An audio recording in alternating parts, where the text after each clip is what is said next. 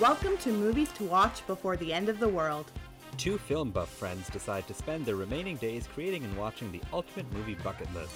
A podcast filled with film discussions, movie reviews, and a healthy dose of juicy celebrity gossip. Cinephiles unite. We're gonna need each other.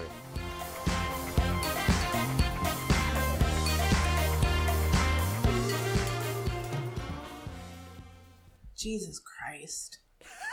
He doesn't like you saying that. Jesus Christ, Nadim. I thought the other thing you might do, and this might have been more work than it was worth, is get like a scrambler for your voice. I really wanted to. Yeah. I did really want to do that, but um no. No, that didn't no. happen. My That's a lot. energy levels are just Yeah. like kind of all over the place, so no. But daylight savings was just yesterday, so Yeah, the worst. yeah. you lose the hour, but then it is daylight for a lot longer. but you lose the hour of sleep. It really throws everything off. And I am I think between the two of you, I need sleep more. Yes, probably. Yes. That tends to be the case with most people in my life. I can Yeah. function on very little sleep, actually. I can function. If it's six hours, I'm okay. I can function. I really love the eight hour sleep. Yeah. I cherish it. I adore it. I hold it dear to my heart. And I, this threw me for a loop. For me, five hours is the threshold. Like, I need five hours Mm-hmm. to be perfectly functional. I've done it with less, especially with kids, like it happens, but five hours is like my, go- my golden time. Did your kids have a hard time with it? Sleeping? Yeah. My daughter sleeps very well when she sleeps. It's Mm-hmm. like getting her down though has always been a bit of an issue. Now she's just older and she likes to talk and she likes to read books and like all of that. But I remember I specifically remember this one time she was really young and my wife was working on the weekend and I had to go to a baby shower and I woke up at like nine o'clock and then my daughter was still sleeping and so i got up and i brushed my teeth and i had breakfast and i did some like laundry and she slept till like 10 10 30. Wow. and she was a toddler and it was amazing and she had, like slept through the night and i was just like what kind of magic is this and she's always been really good like she sleeps till like 8 o'clock Yeah. when she was a baby my son wakes up sometimes 6 sometimes 7 he's not as good mm. but he's also not i know parents whose kids wake up at like 5 yeah. so he's my kids aren't that, and I've always been eternally grateful for my babies for not doing that. I just meant more of like adjusting to losing the hour. Like, what is that like? Because you don't realize, you don't understand what's happening. Do you? Yeah, no, you don't, and I think you just they just wake up later, Later? and then they kind of just like Oh, okay. they just move on with it. They have that luxury. Their yeah, bo- like we've done. clock. We took my daughter to Bali once yeah. when she was eight months, Mm-hmm. and I remember when we got to Bali, her first night. I don't know. I like forced her to like into sleep and I like fed her and I was like on it all night. And then the next day she was sleeping like her regular schedule. But then when we got back, it was an issue. That was yeah. The the time the, the gi- but the I find when you travel like that far internationally, when it's, you get always back. yeah, it's That's always harder when you get back. Yeah, Yeah. especially like when you go to India or whatever, it's always harder when you get back. Mm-hmm. So yeah, Mita, we've talked for like five minutes, and I haven't asked you Oh how's it going. well, I am alive. okay, Period. It's alive and well. days- It's one of those days where you're just living, and that's enough. There's no breathing happening. Oh. No, I'm good. I'm good. I'm living and Really breathing. I'll just say it. It's daytime, so the it I just know. it feels good to be There's a recording little bit more in the day. energy. Yeah. It's There's sun outside. I have the blinds down, so I don't see the sun. But uh, it's not nighttime. I'm not in my No, it's not. pajamas. I haven't washed my face yet. We're going to record and then go have dinner and have the rest of our evening. I know it's so It's exciting. so something, crazy something new for us. Although remember when we were first recording We used to do it around in the time. daytime? Yeah. hmm and it worked. I do like our nighttime recordings because I find like we record on Mondays typically, and it's like a nice end to a Monday. Yeah. Because Mondays are so Monday, So Monday. and it gives me something to look forward to on Monday nights is our little conversations and you know thoughts. The recording. Speaking of thoughts, oh, Mita has watched some movies, and last week I monopolized all the small talk, and so Mita would like the floor. So here you go. how did we? I don't even remember what we talked about last week. How crazy is that? Oh, we talked about the Batman. The Batman, Actually. I just finished editing Heavyweights, and we talked about the Bat. We talked about Batman. Batman more than film, Heavyweights. and then yeah, I'll, there was like twenty minutes of just a real earnest conversation about Batman and the franchise. I mean, it makes sense though to talk more about Batman than heavyweights. Also, I just wanted There's to say before you start talking, I was on Okay. Instagram and I saw someone tweet. You know when people like they Instagram people's tweets, and someone called daylight savings dangerous, like in a real tweet about how it was archaic and dangerous, and I'm just like, calm down, Calm down. Why? it's not that terrible. Everyone needs to like just move on with it. I saw one though, and I kind of agree with it, where they were like, "Why do we adjust the clocks at two a.m. on a Sunday? Why don't we adjust it at four p.m. on a Monday?" it's totally I'm true. like, "Yeah, I why don't that. we do that?" But um, daylight savings aside, I did Yes. watch some, some things. I You watched did. them throughout the last couple of weeks. Yeah. So I have watched the TV series The Dropout, and I've watched. yeah, one with I've Amanda watched- Seyfried.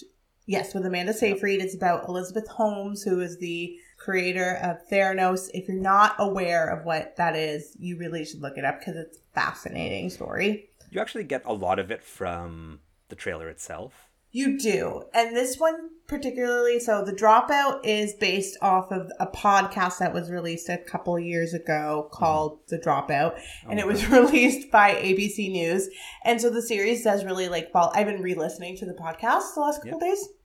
And it does really follow like um, information that was given there because it was only six episodes originally. And then the podcast followed along her trial within this like last year. But I Mhm. haven't listened to any of that yet. But the TV show, I started off a little hesitant. And I'm actually glad we're talking about it this week because the fourth episode dropped Right. last week. And it's really up the ante for me. I'm like, okay, now I'm into it. I'm getting it now. Amanda Seyfried is doing an incredible job as Elizabeth Holmes. And like, if you know anything about Elizabeth Holmes, you know that her voice has always been in question Mhm. of like whether it's her authentic authentic voice that she uses or a natural voice. And Amanda Seyfried is like actually nailing it. So I'm very impressed by it. And I highly recommend it. If you're in Canada, you can watch it on Disney Plus. And it's just a very interesting story. And I think it'll be really interesting because there's also supposed to be a movie about Elizabeth Holmes coming Mhm. out called Bad Blood, which is based off the book Bad Blood that was made it about Elizabeth Holmes, starring Um, Jennifer Lawrence. starring Jennifer Lawrence. And I'm curious about this one because it will be written by Adam McKay. And Adam Oh, McKay is like yes. hit or miss when it comes to these Yeah. things. Yeah, he is. Like, I don't want it to be too much of a don't look up situation. He's never written anything earnestly serious. Everything has been comedic to hint of- satirical. yeah. Yeah, and uh, it could go either way. Like, I don't love Vice. I don't love Vice. I And don't I'm- like Vice, to be quite honest. Yeah. Neither do I. so I'm worried it might go in that direction. I really do like The Big Short. Yes, I think that's when I think that that it was just so fresh at that time. Yeah. Like we hadn't really seen anything like that. But he tries to do the same thing with Vice, and I don't know. I'm I'm curious to see how that goes. Does he do the same thing with Vice? he tries? I found Vice so bloated. That's a really Ironically, good word for it. because so yeah, is Dick Cheney. But that is a good word for it. Yeah. But anyways, we'll see between Bad Blood and The Dropout, which was Yep. very entertaining. I also watched on um, Disney Plus in Canada the movie Fresh. Have you watched it? oh yes, I haven't watched it yet. You haven't watched it yet. I told you to watch it. Maybe this week. You listen to me ever. I know. Okay. um, which I hadn't watched any trailers for. Watched Yellow Jackets on your recommendation. Continue. Okay. Um, I have, and it was good. yeah, absolutely. Yeah. I haven't. I did not watch any trailers for Fresh. I didn't know what it was. I just knew it was a Sebastian Stan movie. Have you watched a trailer for it? I have not. Okay, don't. I have heard a lot of things in the movie sphere about Fresh. Okay. Because I actually was like very surprised with what I was watching. I think I don't want to give anything away if you're curious about it. Yeah. It wasn't what I thought it was going to be. Okay. That doesn't mean it's like really great, but it was something different from what I thought this movie was going to be. Okay. And it's a very interesting take on two genres that we know and have seen of before. And I'm not going to tell you what genres they are. So there you go. You have to watch it. Yeah. I, I thought you had seen it, so that I was going to talk about it a little bit more with you, but you didn't watch it. so. No. And then the last thing I watched this past weekend, again on Disney Plus, Yeah. was the new Pixar movie Turning Red. Which I've only heard good things about. Oh my gosh, Nadeem, I loved it. So I want to watch it again tonight because it was just Yeah. so much fun. And I would actually want to watch that this week, but I will wait to watch it with my daughter. I mean, it might be a little mature for her. Oh, really? It's not. I it's not aimed towards younger children. I feel like it's more aimed towards like ten to thirteen. Yeah, Oh my god, the heavyweight crowd? the heavyweight crowd. It does a better job than heavyweights. I will give it that. And it is it's a, it's about a young girl in that age group. I think she's supposed to be Yeah. 12 years old and it's set in Toronto in the year Yeah. 2002. So like it's just it is my childhood Yeah, essentially. I didn't grow up in Toronto. I grew up in Ottawa, but I was a Canadian kid in that time, and Yeah. like it's just a, a throwback, but it's also so much a kid- fun. First of all, you weren't a kid. You were 20. 2002. Oh, wow. 20 years ago, not 10 years ago. Yeah. Oh, I was 11 in 2002. wow. Yeah. Oh my god, that is your youth. Yeah, it is It's my totally youth. your youth, yeah. That's why it's super exciting and fun to watch. And I got a lot of like Scott Pilgrim vibes from it a little bit Oh. too, but in the best way. Okay. And like makes more sense in a cartoon or in an animation Ah, okay, than it than does in, like, maybe in like. In the obnoxious way of Scott Pilgrim. Although I I enjoy Scott I know you Pilgrim. love Scott Pilgrim. So, um, but no, it was it's a throwback for sure. It's twenty years, not ten, and it's 20. uh, it also tells the story of like what it is to be a child of immigrant parents or parents who just have like very high expectations of their children, and I think that that's a perspective that you kind of see in Encanto, but I think this like nails it a lot better. Yeah. Yeah. Okay. Well, I'm mm-hmm. excited because, again, I've only heard good things. I loved it. I think it's. I, I'm kind of disappointed it's coming out now because I feel like come Oscar time next year, people are about. maybe forgotten about it. But Have, have we read anything about why it didn't get a theatrical release? I don't know why. But I do know that they were pissed about it because like it was supposed to have one, and then they decided to just keep it on Disney Plus. That's disappointing. I'm Yeah. sure there's some politics about, like, they probably didn't think it would make that much money because it's ethnocentric and all of that. Yeah. Maybe. Well, this, En- Encanto got released in theaters, right? Yes. I feel like the Latino world is different Yeah. because in the States, where the largest box office is, Mm. there is a large Latino community who can probably keep something afloat. Just feel like that's Latino bullshit because the main character in it, she's an Asian girl, Yeah. and like, look at Crazy Rich Asians. Do they? Yeah, Did they forget? Crazy Rich Asians is a it's like a case study. Yeah. Yeah. Like make the movies that people want to watch. Yeah. Yep. Anyways, highly recommend. Ten out of ten. Loved it. Ten out of ten. You for a pic, uh, this is probably. I think this is Pixar's best. Ten out of ten. This is Pixar's best. I loved it. Okay, Mita. That is- I- that is big talk. There's a connection to it. I think you'll feel it too when you watch it. Even though you weren't a little girl in the Not a 2002s, in I think you will. In terms of like the culture that's there, you're gonna feel the connection. I think you will. I think you'll enjoy it. Actually, you're more of a cynic, so you'll probably give it like seven, but it is quite good. I do find when Pixar is earnest, though, it, it gets to me. Like, I feel like Pixar is the one studio that is allowed to be emotional and like earnestly emotional, and I'd still like I like that Mm-hmm. Seven it. minute montage in Up. Always, always makes me little little heart, little heartwarming.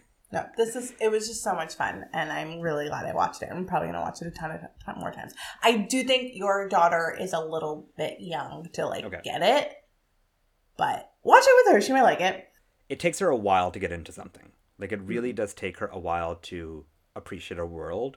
So if it doesn't have big music or like a relatable story like right away, it's hard. It'll be hard for her because it's not a musical. Oh no, I'm not watching it with her. Then it's not Yeah. gonna happen. Watch it on your own.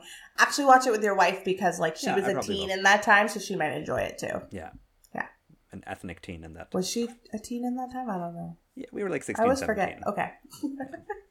Yeah. I forget your ages sometimes. We're old. Yeah. Anyways, Anita, we're here to talk about. you didn't have movie- anything. No, not really. Oh wow, that's so sad. I Okay, didn't watch anything this week. I. Yeah. so let's talk about the movie you chose Yeah, for let's me. talk about the movie I chose because Yes. I picked the Francis Ford Coppola thriller, The Mm. Conversation, yes. starring one Gene Hackman. Mm-hmm. Mita, do you want to give us a quick IMDb discro? I do. IMDb. IMDb. IMDb. Um, IMDb. IMDb describes this film as a paranoid, secretive surveillance expert has a crisis of conscience when he suspects that the couple he is spying on will be murdered. Dun dun dun. I will say that oftentimes IMDb has terrible descriptions, and this is not one of This them. This is very succinct and to the point. And exciting. Exciting because you don't know what's happening. yeah, Uh, and like, yeah, that is the movie in itself. that is the movie. Yeah, Good job, without IMDb. giving without giving anything away, it totally is succinct. So, you know, kudos to IMDb for their class work on this one film. It took 90, this Yeah. is what, our 98, 97th episode? 98? To get it right, Yeah. ninety-seven or ninety-eight, yeah, something like that. Something like that. Yeah, finally you got it right. Well, congratulations. Hooray. Pat on the back. back. Nadeem, yeah. Yes. tell me and our listeners, why did you choose The Conversation? Okay. So I saw the conversation recently, like a few years ago. This isn't something I watched when I was like 20. And so I watched it in my 30s. Wow. And probably even like right before the pandemic or something like that. So it was pretty fresh. okay. And I remember being surprised that I hadn't seen it earlier and that there isn't much more conversation about it mm-hmm. because I quite like the conversation. I think. I you think it's a- like the conversation about the conversation? I like the conversation about the conversation, but I also like the film titled The Conversation. Whoa. I find thrillers are really hard to do. Like, really, really hard to do.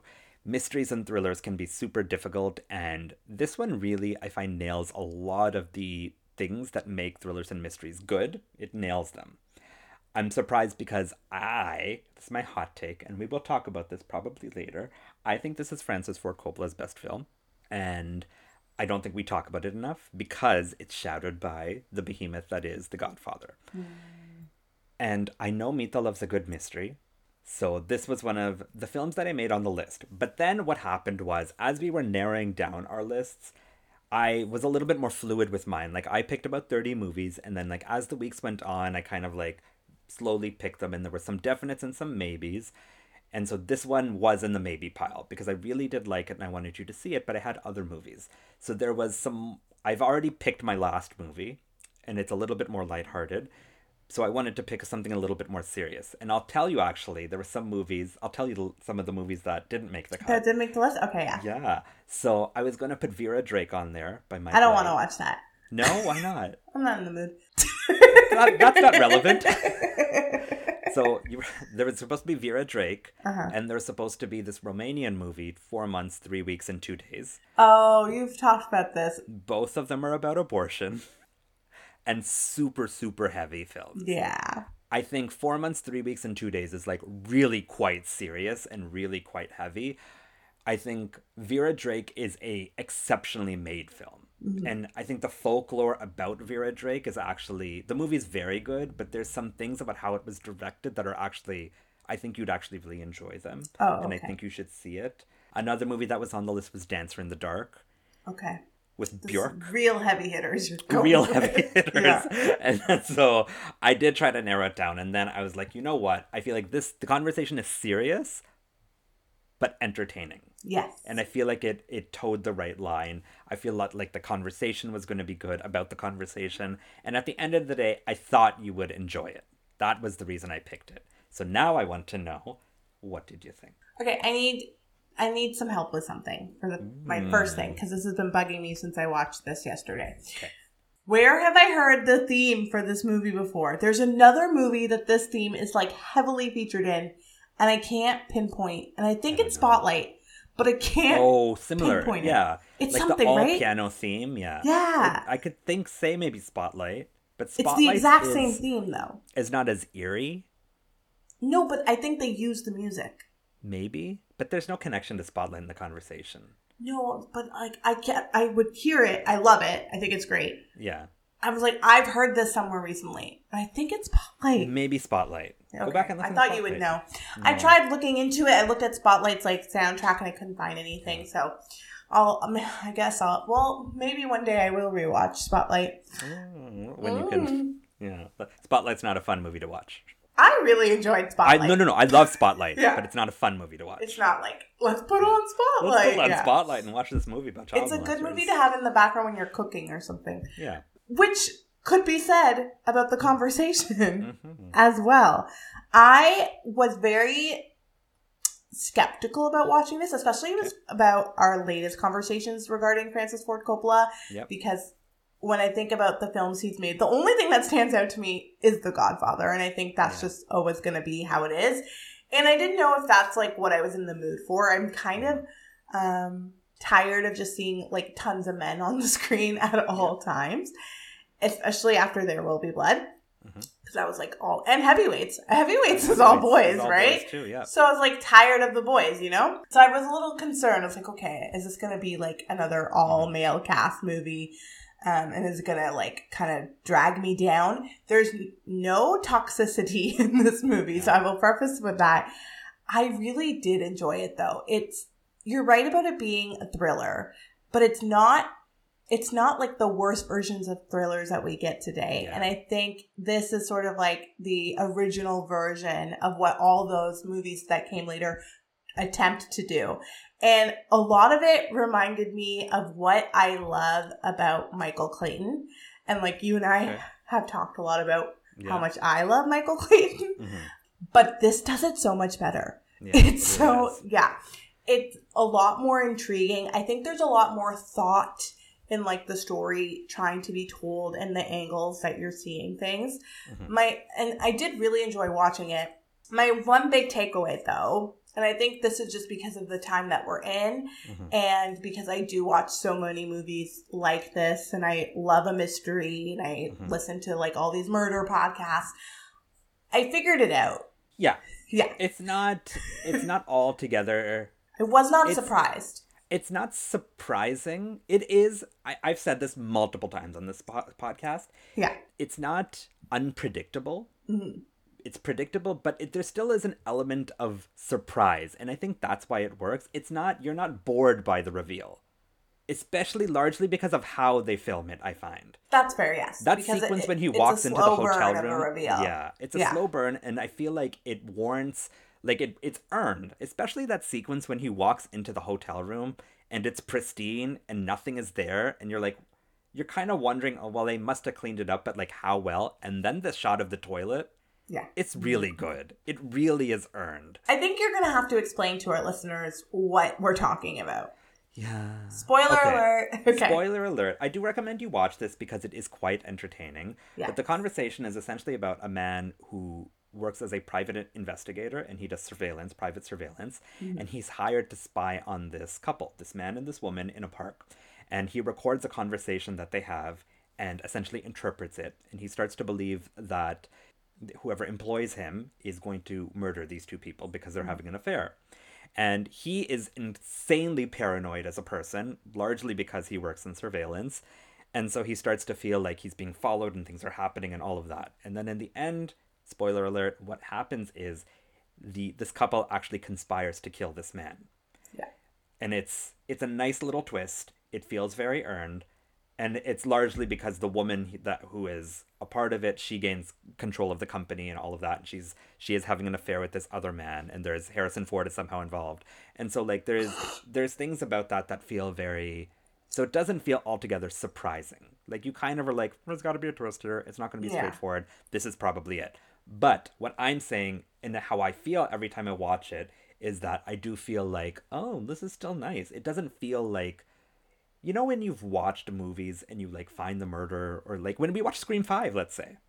Yeah. That ending felt very like well, of course, it didn't feel like a surprise. It didn't feel rewarding. This still felt rewarding, I found. Even though I kind of expected what was going to happen, I Mm-hmm. still had a sense of like, okay, I think it's more about the journey than the actual Sure. result. Yeah, I like I I was gonna say I liked seeing him like spiral into his own paranoia. Yeah. I, not that I like seeing someone do that, but I think that that is a really interesting way to tell this Yeah. story, and it does sort of lead you. It's sort of those early tellings of an un, un um, unreliable narrator in a way, Mhm. but without the kind of cheese that has come with it Yeah. since. And it is really interesting to see this person who their whole profession is spying on people, to be listening in on conversations, to be recording things, and to try to clear up the miscommunications in those recordings, Mhm. kind of be taken down by their paranoia of being recorded themselves and someone looking into them. And it kind of leads you with this morality question of like, what am I doing? Is what I do okay? Yeah. Yeah, and I think that's a really interesting aspect to see it, especially in 1974. hmm That's when this came out, right? Yeah. 74? Same year as The Godfather. Same year as Godfather Part 2. Yes. Yes. Yes. Part two. Part 2, but also very close around the time of um, the Watergate, Watergate. scandal, which I, when I was watching this, I was like, Yeah. imagine seeing this in the theaters Yeah. in 1974 you know all this information about the president of your country like if you're watching this in the us you know all this information about nixon and how he records conversations Mhm. and like for me if i was watching in that time i kind of would sympathize with him a little bit more because you're understanding where this like paranoia is coming from yeah. yeah you think that everybody else is doing this to you so you're going to do it to them Mhm. and just like i oh i would love to be there in that time and actually be able to watch it because i think i think he resigned after this movie had come out Sure. i wonder i wonder if If that the movie had a plate in it, yeah maybe. what if he saw it Maybe. I mean, all these presidents do watch movies. They get private viewings of whatever they want to see. So there's this, and this was by Francis Ford Coppola, the man who had directed the conversation. So it wasn't unknown. I do Mm-hmm. think it has become a little unknown because The Godfather is The Godfather, that's true and it takes over his filmography. name but- another movie he's directed outside of the godfather Apocalypse Now, okay Bram Stoker's Dracula, Jack. oh jack i loved Williams, jack yeah. as a kid I loved it as a kid too. Yeah. yeah So he has he does have a filmography, a decent Yeah. filmography, but again, when you make The Godfather, you will be known for The that's who you are That's what it is. To your point, Mhm. I found that especially on this viewing, maybe because I wasn't watching it to watch the movie, again I'm watching it to review it. Mm-hmm. What I really liked is how I didn't really think this was an unreliable narrator, mm-hmm. especially because you're watching the information unfold in front of him. And I think what you're speaking to is this a problem with filmmaking these days is that the audience is just smarter than people. yeah Like if you were in his situation doing what he did, you would assume the same things. yeah But you know you're watching a movie, so something else has to be afoot. mm. And that kind of takes away from it. But what this movie does really well is that you're on the journey with him. Yeah. You're on the journey of discovering what this conversation is. There's like a specific sequence where he's in his like warehouse trying to dissect what they say and trying to like lower the volume on some things and get there. And then when he when they say the line, which is like, if he had the chance he'd kill us, yeah when he finally gets there, it's the first time you're hearing it and him hearing it, and that mm. feels nice. And like that that reveal of like information that you're getting at the same time that he's getting, it's something that Chinatown does really well, and that which also came out that same year. So maybe something was going around in the world at the time, but I I really enjoyed that, and there was a time where I felt the middle was actually really bloated. But when I mm-hmm. watched it this time, I'm like, no, I think that like context to his character and everything that kind of transpires is kind of super fascinating, and it makes the end then the the very very end all the more plausible. When he gets that call saying like, "Don't go to the police," you know, we're watching you, and he completely destroys his Towards his apartment. yeah. Yeah you really feel that. And again it mm-hmm. feels like his his descent into his own paranoia is definitely a lot more palpable and i find oftentimes when films do that, that kind of stuff it's not. You're kind of like "Nah, i don't think he'd go crazy for this. Do you think he knows it's it's in the saxophone? Maybe. It's in the saxophone by the way. it has to be in the saxophone. It's Yeah. the only thing they don't Thing show you he- yeah. yeah him him doing. And i think to some degree he doesn't want it to be in the saxophone. Of course he doesn't. He loves jazz and he wants to mm-hmm. play his it's his one thing. It's his one Yeah. thing Did you know that the original runtime for this was supposed to be like almost four hours? yeah That's also very Francis Ford Coppola. Because one of my Yeah. gripes with this is I think it's a little long. It's a little long. There could I- be some editing there. I think if it was an hour 40, it's an hour 53. I think at an hour and a half, hour 40, it would just be more tight a thriller. But I will say that some of the length and the, some of the lethargy of this is actually quite charming. and plays into like this Yeah. is his day to day life. Yeah. Yeah. I think, for instance, Gene Hackman is very unremarkable as a man, good actor, but he's not like the most charming or magnetic personality. So No. everything just feels a little bit more slow. But He just gives off that's like hothead personality in yeah, a he little does. way. Yeah. But I think all of that works in favor of the film because Harry is meant to be very like float into the background. He's not meant to be magnetic as a person. So those same things that work in the story kind of work against the film, I find. But again, I accept it because, like you're saying, the journey is quite worth it. I think what could be edited out though, and like I know this is surprising coming from me, is the actual women in this movie, like the one, the one that are interested in him, because I'm I don't quite grasp that. I don't understand what this intrigue with him is. Why are you, you know, spending the evening with him and like wanting to know more? I don't Well, the first it. one's a prostitute, well, the, yeah. and But, the like- second one's doing it to steal the tapes. Oh. Oops, never mind. Bye. I guess that's fair, but what does that say about the ladies? So this is one thing I noticed in this is that yeah, this it is predominantly a male cast, blah Yeah. blah blah, all of those things. And the other thing I noticed is that that's really Francis Ford Coppola's kind of hotspot. Yeah. Is movies about men. I think when I when we retros- retrospectively talked about The Godfather when we were reviewing Gangs of Wasseypur, I mm-hmm. think I was more incredulous of the fact that like women are really they're side pieces and they're not as interesting and all of that. In this film, I didn't really mind it, and in this film, I almost embraced it in a way that was, why can't it not be? If that's his sweet spot and that's what he does well, why not? I think in 1974, that's fine. If he was making movies today and like still has this like shtick, and maybe it's because I haven't seen anything of interest lately with him, but like when I think about somebody else who also does good movies about men, it's Martin Scorsese, and like Mhm. he, the most recent ones, like I'm sorry, like Wolf of Wall Street is is bad. It's bad taste in your mouth. You should not be watching that movie to get an idea of like what to get a perspective of the male perspective, so to speak. But I haven't seen The Irishman, but I imagine like it's kind of heavy in that way as well. Is it? It is, Yeah. but again, why are they not allowed to?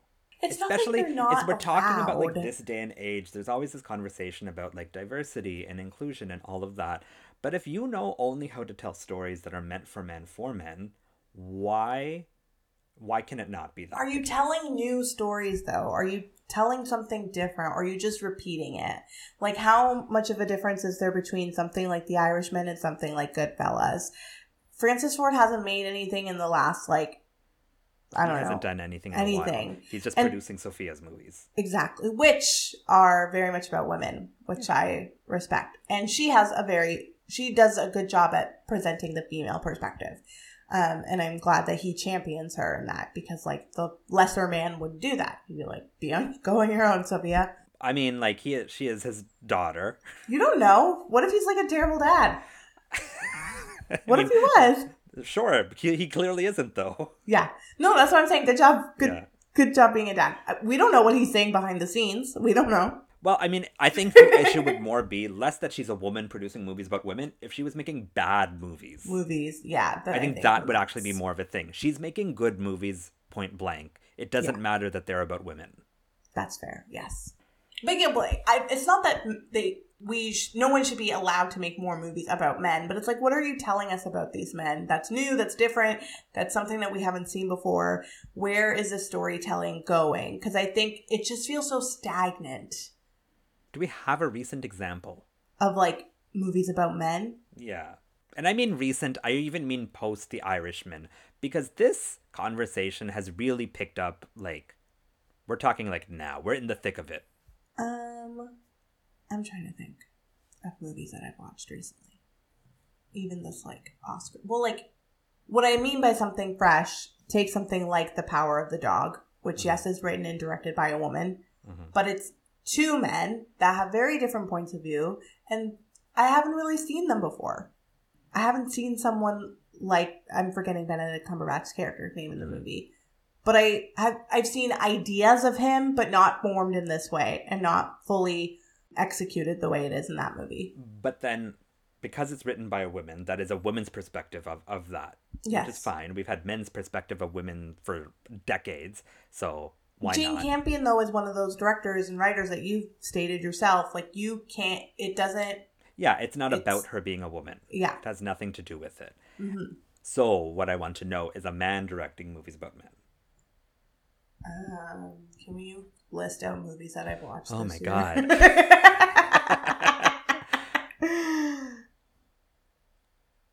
It's becoming a little harder, right? Which is good. I think that's good. Is it? I think there should be more. I don't want to keep seeing the same thing over and over. I don't want to see the same thing over and over. Like, Yeah. I, I absolutely don't. I'm a big proponent of variety and freshness, Mm-hmm. especially in film. Mhm. But I don't know. I think I, I if we're in the thick of this kind of like conversation, I think Yeah. I'm maybe a little fatigued by it personally. I'm Of the conversation? yeah, not Okay. necessarily of the art. If the art's good, the art's good, man.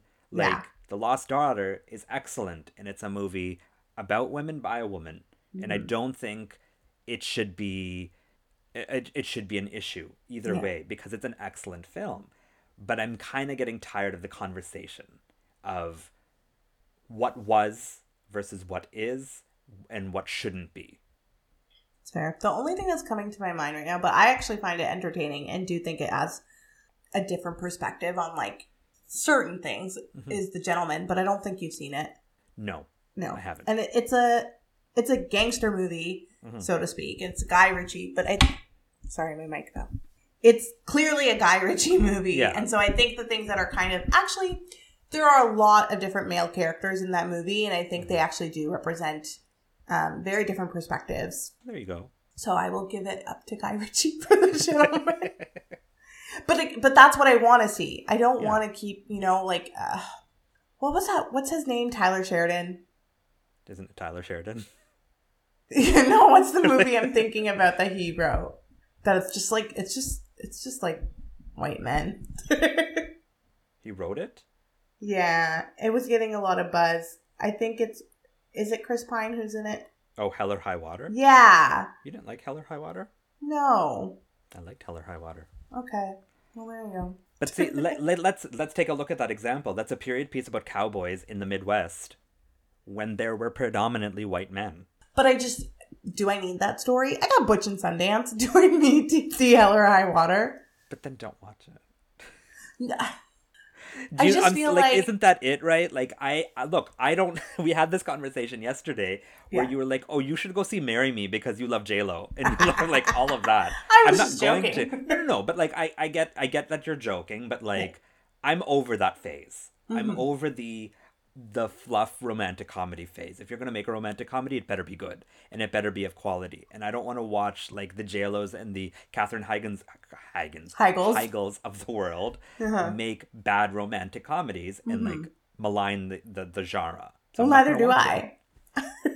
I just think we, the industry in itself, I think we have the same point. We're just like not communicating it correctly. I think that the industry in itself likes to is very repetitive, and it's hard to find Yeah. like new, fresh ideas um, and have them displayed. And like I, yeah, you know, it, it is the same thing. It is. That doesn't mean they're not entertaining. But what I mean to say is when you take somebody like a director of such high regard and you call them one of the greatest directors of all Mhm. time, and they just are really telling the same story with a little bit of a difference here and there, does that actually make them the greatest director? And what I was impressed by with this is that it doesn't feel like The Godfather. It doesn't feel like it that really male energy that I'm used to. And I was very I and I'm with you. I'm on the same page of like this should be what he's known for. This is what mm-hmm. people should be like, oh, Francis Ford Coppola, the director of The Conversation, not The The- Godfather. yeah. We're on the same page. I think the issue with The Godfather is also that The Godfather is essentially fantasy, Mhm. right? Like there's a lot of like fantastical Is it? elements about it. What? Or is it? I mean, it is. Like, fine, the monsters exist. We all know that. They, you know, it is a thing, but in the form The Godfather is, it's definitely a little bit more fantastical. And it's meant to be a little bit more like a fairy tale and like folklore. Whereas this is very grounded in a sense of reality. Like this feels very plausible. It's- Yes. it- I mean, it it exists in the same time frame as Watergate, so we know it's it it has. It is quite possible. Yep. So that's why I think it's a, just a little bit more palpable. Whereas The Godfather relies a lot on folklore, it relies a lot on folklore, and it relies a little bit on our societal love of gangsters. Yeah. It feeds That, into that that. we all want to be part of the mob. yeah, the Yeah. It, the glorification of it in Yeah. general. It's And- nasty. It's it is a little and it's it's a little grossly aspirational and like flat out gross because no one should want to be in the gang like sorry the mob Yeah, and this doesn't paint the picture of like you should want to be like Harry Yeah, or you should want to be like one of them. Yeah, no, I, I, we're on the same page. we mm-hmm. want the same things in the world. I think we want the same pain, things in the world, but I do think, I, I think we do have a difference of opinion about the conversation. Not this conversation, but the conversation about diversity and the Diversity conversation. and like yeah, seeing that. I just want new stories, and I, yeah, I'm right there. I'm not a writer, so like that kind of creativity doesn't come to me naturally. So I Mm. can't imagine what it's like to actually be somebody who can do those things and like kind of have an idea and maybe not be able to put it on the page or have an idea that isn't so referential of something else Mhm. or have something that is so new and fresh and then also if you do have something that's new how do you get that idea out there like i Mhm. i understand that i just feel like the industry and it's what you say with marvel movies it's just the same things over and over and Yeah. over and i think oh, what we see from these people that are so renowned like quentin tarantino movies are kind of like the same thing over and over Yeah. and over He is old wine in a new bottle. Yes, exactly. And so It I just really feel like we give them so much credit, but they're not doing anything that I feel like deserves that credit. I mean, I feel like with Quentin, Once Upon a Time in Hollywood was mostly a departure for him. He was so close. He was so close. and then he just was, came to his, you know, Quintinness. Yep. I'm so mad. and I think the issue is is that Quentin, in my personal opinion, reached the height of Quintinness with Inglourious Basterds, and then Mm, it all has felt very repetitive. Django Unchained felt very repetitive. Yeah. Hateful Eight felt very repetitive. But I will still watch them because they are entertaining films. But I have seen this schlock before, mhm.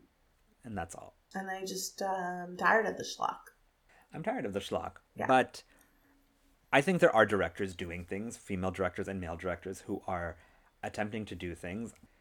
I think for me, the the conversation of like we need diversity and we need you know more women doing this and this and that, but then like let's still all spend all our money on superhero movies, is like That it is it is a big paradox. That sucks. The superhero. This is the the thing though. The superhero movies bring in the money so that you Mhm. can make other things. Or does the superhero movies bring in money so you can make more superhero movies? Well, they think, oh, if we make more superhero movies, we'll have more money, and then maybe we can do, you know. It's it's it's the I chicken and the we'll egg. Ever agree on this issue, Mitha? It's the chicken and the egg, and it's the. It's not the chicken and the egg. it's Absolutely not. Where where does this? I'm trying to think like in the timeline of movie history. When do we start getting these superhero X-Men. movies? The original Uh, X Men was really, it was around the same time the original Spider Man came out, and that was where it really started. Because we've always had Batman and Batman, but Batman was it. Yeah. And so, like, it didn't feel repetitive. And I think because Batman, there was a constant changing of direction with it, that Mm-hmm. it never felt as, like, stagnant. But X Men and Spider Man and the sequels and the remakes, and, like, that's really where it started. Do you feel though that maybe like even something that's not necessarily superhero but is under that like blockbuster kind of theme, like something like The Matrix kind of lays the brickwork for it of like here's a movie that has like all action and yes, it is arguably more artsy action, like there's more Yeah. art than there is art and commerce there and that kind of laid it out. Yeah, I was gonna say I feel like I, I, I actually agree with what you're saying that like the Mhm. summer blockbuster is really where it kind of really stems from. Yeah. I think The Matrix is the worst example of it though because Okay. the first one was so original. Know? Yeah. It was really original and it took it's an incredibly intelligent screenplay directed very well. Mm-hmm. but I get what you're saying. It's kind of like the Armageddons and Con Airs and like Yeah. let's take Those a are very really what yeah drove it. It's really it's interesting. Art versus commerce. yeah. And can you have art without commerce? And we live in a capitalistic society, and Mm. so I'm sorry, you're gonna see those superhero movies for quite some time. They're not Yeah, gonna let go of them. I know they're not. Li- and why would you? If I was Marvel, it'd be like, "F your opinion. I'm still gonna make them." But then you have something like Scott Pilgrim, which has this like notion Sure. Yeah. made on a smaller budget and Yeah. like, in my opinion, way more entertaining than the Marvel movies. Really. I Yeah, love some of the Marvel movies. I do. I I love the the hope and the camaraderie that is of the Avengers. Okay. Okay. I yeah, I think that it leaves you with a good feeling at the end. Except for And that's not Infinity. War, that was not a good feeling. But yeah. That's the one where they all die. Spoiler alert if oh, you Oh, haven't on. seen Avengers, they, yeah, they all like so Thanos snaps his Yeah, and fingers everyone dies. and everyone uh, like not everyone, half the population disappears. And then you're like, what? And then it was the end of the movie, and you're like, wait, what? but then they And then back. we had Endgame, and then they all came back in Endgame, so it's fine. Yeah yeah that's problematic for another reason. Me that you have sequel prequel ideas. Um, I kind of want to know how Harry got into surveillance. Like, Yeah. what's that story? yeah. And like, how do you? Because okay, I've always fancied myself as somebody who could potentially become a private investigator, Yep. and I think I would actually be really good at it. I don't Okay. think people would think that I'm a private investigator, so they would just like tell me everything.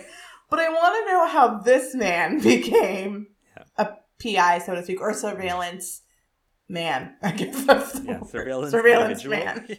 yeah.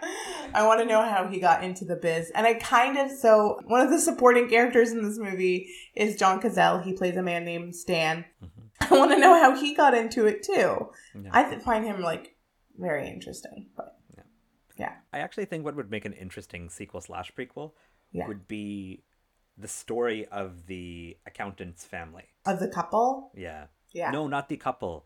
The backstory you hear about this one time he was able to bug that accountant who was Oh, yeah. the siphoning funds from I don't remember the the whole story. Mhm. But that sounds very interesting actually. You should write a spec script. Oh my god, too much work.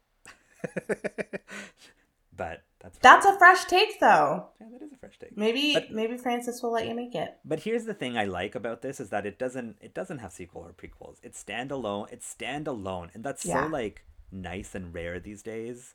I like you get this one. You get this One one, shot, shot, one and it's one movie. It's one two-hour film, and like we don't know if he goes crazy. We don't know if he figures out where the mic is. We don't know these things, and that's okay. It feels very. This is the movie I'm intending you to watch, Mm-hmm. and that's why I feel like I'm gonna go into my rating. That's why I feel like this is actually so strong Yeah. Whereas the godfather's like a continuation so it's meant to be this like series in this world and all of that this is very this is very strongly directed. It is a director who really you can see his mastery more in, in this than in anything else he's made i think. Like mm-hmm. there's a lot of restraint there's a lot of purposefulness in the filmmaking and it is slow and deliberate. So it can feel a little slow because we come from a, a time with quick cuts and things like that but everything about this feels very nice and very adult in a nice way. It doesn't Yeah. need a sequel. It doesn't need a prequel. It doesn't need those things because as a standalone piece, it is it is so strong. Mm-hmm. It is slow, absolutely. But I think I forgive it in this case because I feel like the snow slowness is actually a part of the film. Mm-hmm. It's kind of like you know rewind back to Lootera, where that pacing and that that feel of that film was almost about that slowness. It Yeah. enhances the film in a way, and so you kind of have to accept it. Mm-hmm. As far as Francis Ford Coppola goes, I think this gets lost in the muddle of The Godfather, and I think it's easy in hindsight to look at that. I think someone like Denis Villeneuve is actually going to suffer the same kind of fate, and he's going to be known for directing The Dunes. Oh. But people will forget. My daughter might forget. Oh, he made this incredible movie called Prisoners when he first started his career, or like he has Arrival maybe because it's a little bit more sci-fi, but like Prisoners is going to be forgotten Enemy is already forgotten. enemy is already forgotten. Yeah. Like I think I think that's what happens. I think people remember the big things and they I think they will forget the smaller oh, things. Yeah. And I think that's just what happens with Francis Ford. And I do think this is evidence of a great director, this film. And it almost makes me forgive is the wrong word, but accept Francis Ford Coppola and The Godfather for what it is because that's not a fluke. And this proves that. And this hmm. proves that this is a skilled man who knows how to direct and has directed one hell of a film. And it isn't just folklore, it is about a singular man and his and this experience that he has about his life about his psycho like you know his his mental state and all of that i think it's just very fascinating to watch i think it's hmm. still timeless i think you can watch it in this day and age and still be enamored by it i also want to know where the convention is that you can get all this like surveillance equipment because that just feels they still feels- exist, right? they still exist that just feels very interesting Yeah. but this feels fresh Mm-hmm. to watch. A movie that is 50 years old still feels fresh, and that I really like about this because a lot of movies from that age do not. So, for those reasons, I'm giving this four stars. Four stars. I wrote it down. Oh my You god. brought up something. You brought up that this shows that he's a very good director, Mhm. um, and I completely agree with you on that point. How do you feel about the the phrase or the sentiment? You're only as good as your last work. Your last, the last thing you've done. I'm starting to realize with directing, I think it's different. Yeah, me too. I think Because, it's like. I watched this and walked away being like, "That is a this is a very good film. This Yeah. was well made. There's intent behind all of Yeah. these shots. There's a story being told there. He wrote this as well, Yeah. and like he wrote this before Watergate was a thing too. I Mhm. think that's important to note. He had this idea. He was able to put it to paper and like and able to direct his actors and his crew to create something that is very memorable. I think if you do watch this, it will stay with you. I think the people who don't know this movie are the people who just haven't seen it. hmm And like, granted, it came out in 1974, so that's fair if you haven't seen it. Yeah. But I would say watch it because it is very compelling. It is very interesting. It is going on this journey with this man. And so after watching it, I was like, oh, I. Going into it, I had a chip on my shoulder because of his most recent comments, and I just Mhm. feel I'm just tired of hearing about like old white men being angry about the way the world is today. And leaving, I was like, oh, but he does really a good job at things. He's so good at his job. Like Yeah. that's how I felt kind of Yeah. at the end of it. And I was like, okay, I kind of I the respect is there. I mean, I've Yeah. always respected him because he is the father of Sofia and I I love her. And And champions so- her work. Exactly, he does. He champions her work and he helped her buy the Virgin Suicides, which was it. Yeah. Anyways, It's nepotism at its finest. it is because like it's warranted, I guess. I don't know. Although she did a terrible, he forgave her for The Godfather Three. Yes, like, if that's not, Or if he- that doesn't show you a father's love, I don't know what will. Or he recognized that maybe she isn't meant to be in front of the screen. Maybe she's in front. Sorry, in front of the camera. She's meant to be behind it. Exactly. But this, yes, this kind of put things into perspective for me of like, even though I don't necessarily agree with his point, and I think like it's not as straightforward as he's kind of explaining it to be in these interviews, and also we don't know what's taken in and out of context in Mhm. these kinds of interviews. Even though I don't agree with it, I can respect the fact that he has created such great art and he does have that standing, and I think this kind of I think it's so easy to get bogged down by the Godfather series and to think like, okay, yeah, you did that, but it was so many years ago, and like I've seen so much, so many things be repeated from it.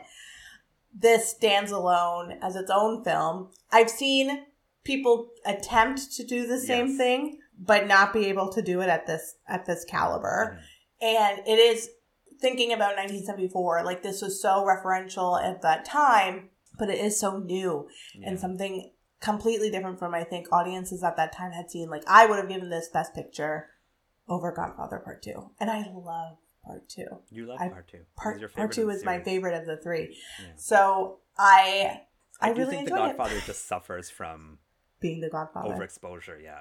Yeah. well it suffers from the male toxicity that has adorned it for the last Yeah. 50 years Yeah. 40 Fifty years. 50 years, almost, 50 yeah. years, almost 50 years, yeah. 50 years this year, 72, right? Yeah. Yeah. Okay. Wow. Yeah. Yeah. We're about to some, find out about some 50th anniversary thing coming out. Great. Oh wait, that just happened. I think. Oh, Yeah. there you go. but yes, so I I'm going to give it four stars as well. Oh, you Yeah. almost said three and a half. I almost said three and a half, and then I was thinking, and I was like, no. I also I really want to watch it again, Yeah. but it's I you Give it- it's I hard to it find. Yeah, I think too soon. It might be too soon to do it right away. Um, but also, I we didn't talk about him, but Gene Hackman. It's not someone that I've always kind of like. I'm used to '90s Gene Hackman, where he kind of just like appears in these like random movies. He's always mad, or Yeah. he's killed someone, or he's the bad guy after everything. Yeah. And so it's just like, yeah, Gene Hackman feels like a character actor to me in a lot of ways. And Um, so he's amazing in in this. this. yeah. Yeah. So reserved. Yeah. And like, it's like, oh no, I know this guy. I went to high school with this guy. Yeah. You know? Or he taught you math. he taught, yes. Exactly. He was the quiet math teacher yeah. who marked Exactly. hard, but Mhm. you got it when, as an adult, you're like, I get why you were so difficult at algebra. Mhm. But yeah, four, four out of five. How about that? Excellent. I'm glad you enjoyed it. Uh, thank you. I'm glad. I'm glad that you are glad that I enjoyed it. Yes, I'm glad that you are glad that I'm glad that you enjoyed it. Okay. Uh, but that's enough about Francis and Gene. Because I feel like Mita is taking us on a feminist trip for her final film. Because it's time to play. Different characters, same world. Okay, are you ready? Yep. I have to get my. Heavyweights. we watched it, I Nadeem. know. How could you forget? Mita, this is your last movie of this. This, is my last movie I of the season of my life. Could you imagine? this is it, yeah. Um, and so I have two actors for you and one director. Yep. Yep. Okay. And yeah, let's just go get into it. See if you can guess it. I think I think you could possibly get it. Okay. Yeah. Okay. So the characters' names are hmm Serpico, Okay. Jimmy Hoffa, Okay. Stan, and your t- timer starts now. Is Serpico Al Pacino? It is. Yep. Yeah. But that could be the director. It is. Yep. Is it Brian De Palma? No, Who directed Serpico? What's the I can't one? tell you. Hoffa? Jimmy Hoffa? Jimmy Hoffa and That's Stan. Al Pacino. Yeah, that one's Al. That's Al Pacino. So we're watching an Al Pacino movie hmm directed by the person who directed Serpico. hmm And Stan. Stan. Stan. One more time for the kids in the back. Yeah. An Al Pacino movie. An Al Pacino movie. The Scent of a Woman? No.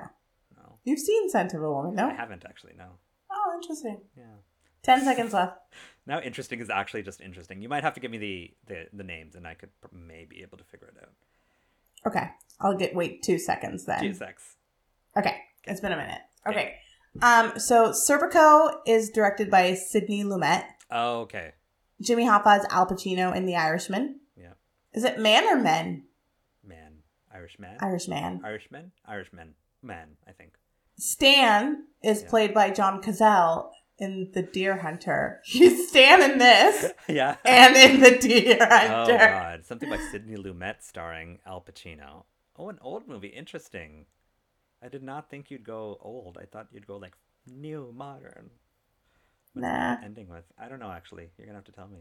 We're ending with Dog Day Afternoon. Oh, I was actually thinking that. I don't know why I didn't say it. I don't know why you're not saying that. Oh, I was totally thinking Dog Day Afternoon, but I was like, no, Mita wouldn't pick that. Now I'm curious why you picked this as your last movie. I just did. Yeah. we'll talk about it next week. We'll talk about that. Yeah. Okay. Dog Day There you Afternoon go. it is. Fascinating. Dog Day. Fascinating. Dog Day Afternoon, a true crime story. Mm-hmm. Yeah. I will. I will. I will be cautiously interested. Mm, You can find it on Crave, I believe. So Okay. no, you don't have to rent. I don't, and I don't own it. So, There you go. Mita, do you have any parting words for us? I do, Nadim. I'm not afraid of death. I'm afraid of murder. Those are like very too. good words. Yeah, Yeah. that's a good line. I didn't have. ver- This is not a quotable movie. Yeah. There's not a ton of quotes. I had two No. quotes for you. Um, I really liked this one. I really like this one too. The other one, while I was watching it, I was just like, you could have gone with Sunday, 3 p.m., room 773. No. Like that could have been it too. That's but. I do like this. This is very appropriate for the film. Jesus Christ, Lily. And that great score is playing right now. I really like the really score. score. I might fall asleep to it tonight. Thank you so much for listening, friends. Please like, subscribe, share, and Rate and review. and we will see you next week for Mita's final selection, Dog Day Afternoon. It will be a dog day afternoon. Absolutely. There's so many jokes we can do. bye bye. Bye. Thanks for listening to Movies to Watch Before the End of the World, sponsored by no one. You can follow us on Instagram at Movies to Watch Pod, on Twitter at Movies the number two Watch Pod, on the TikTok at Movies to Watch Pod, or send us an email at movies to watch pod at gmail.com. As always, keep your pants on and don't forget to smell the Kevin Bacon.